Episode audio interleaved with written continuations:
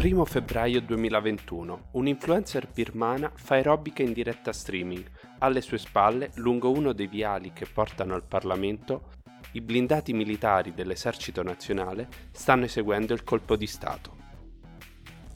28 febbraio 2021.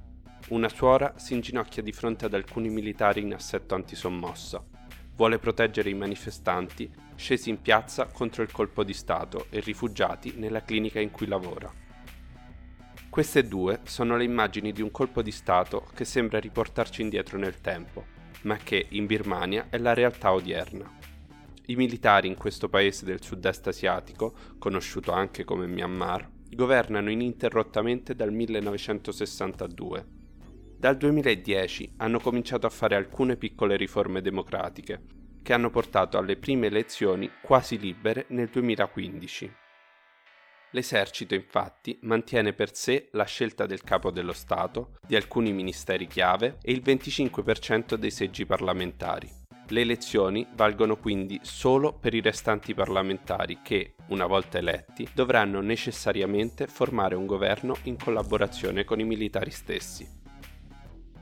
Nel novembre del 2020 si sono svolte per la seconda volta le elezioni democratiche e, come per le precedenti, sono state vinte dalla dissidente, premio Nobel per la pace, Aung San Suu Kyi. Questa volta però ai vertici dell'esercito birmano il risultato non è piaciuto e la scelta è stata di muovere delle accuse di frode elettorale al partito della Suu Kyi. La donna è stata riportata in carcere. In cella infatti ha già passato circa 15 degli ultimi 30 anni. Oggi, alla fine di marzo, la situazione è sempre più incandescente. Le proteste di piazza si susseguono ormai da due mesi e sabato 27 marzo, in un solo giorno, l'esercito ha ucciso 110 manifestanti pacifici. Dal 1 febbraio le vittime civili sono state già oltre 500 e sembrano destinate a crescere ancora e ancora.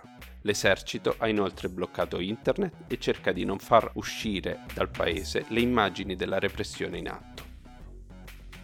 L'ipotesi che le Nazioni Unite approvino una risoluzione è molto lontana. La Cina e soprattutto la Russia ritengono il governo militare un alleato gli Stati Uniti, il Regno Unito e l'Unione Europea hanno invece condannato il golpe e stanno muovendo una serie di sanzioni, sperando quindi di far leva sugli interessi economici di un paese il cui PIL nel 2021, secondo le stime della Banca Mondiale, è destinato a crollare. Proprio il 22 marzo, il Consiglio europeo ha imposto delle misure restrittive nei confronti di 11 persone considerate responsabili del colpo di Stato militare, 10 delle quali sono ufficiali del più alto rango delle forze armate. L'undicesima è invece il nuovo presidente della commissione elettorale dell'Unione Birmana, complice di aver avallato l'accusa di brogli. Le misure restrittive vanno dal divieto di viaggio nell'Unione Europea al congelamento dei beni, dei fondi e delle risorse economiche possedute in uno degli Stati membri.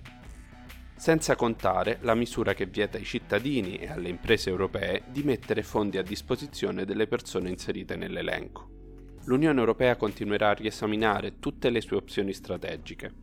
Dunque sarà possibile anche un inesprimento delle stesse misure restrittive, Resta però alta l'attenzione al fatto che non ci siano conseguenze negative sui cittadini birmani. L'Unione Europea infatti rimane una ferma sostenitrice della popolazione della Birmania e della transizione democratica del paese.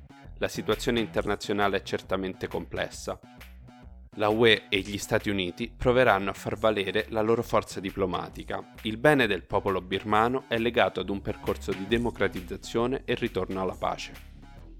Questo assurdo golpe militare fa parte di un sistema di potere ben radicato nel paese e l'esercito non sembra intenzionato ad autodepotenziarsi né accedere al progresso democratico. L'auspicio è che la diplomazia internazionale riesca a fermare il massacro dei manifestanti al più presto, per poi riportare la Birmania verso un futuro di pace. Tancredi Marini da Perugia per Eurofonica. Eurofonica.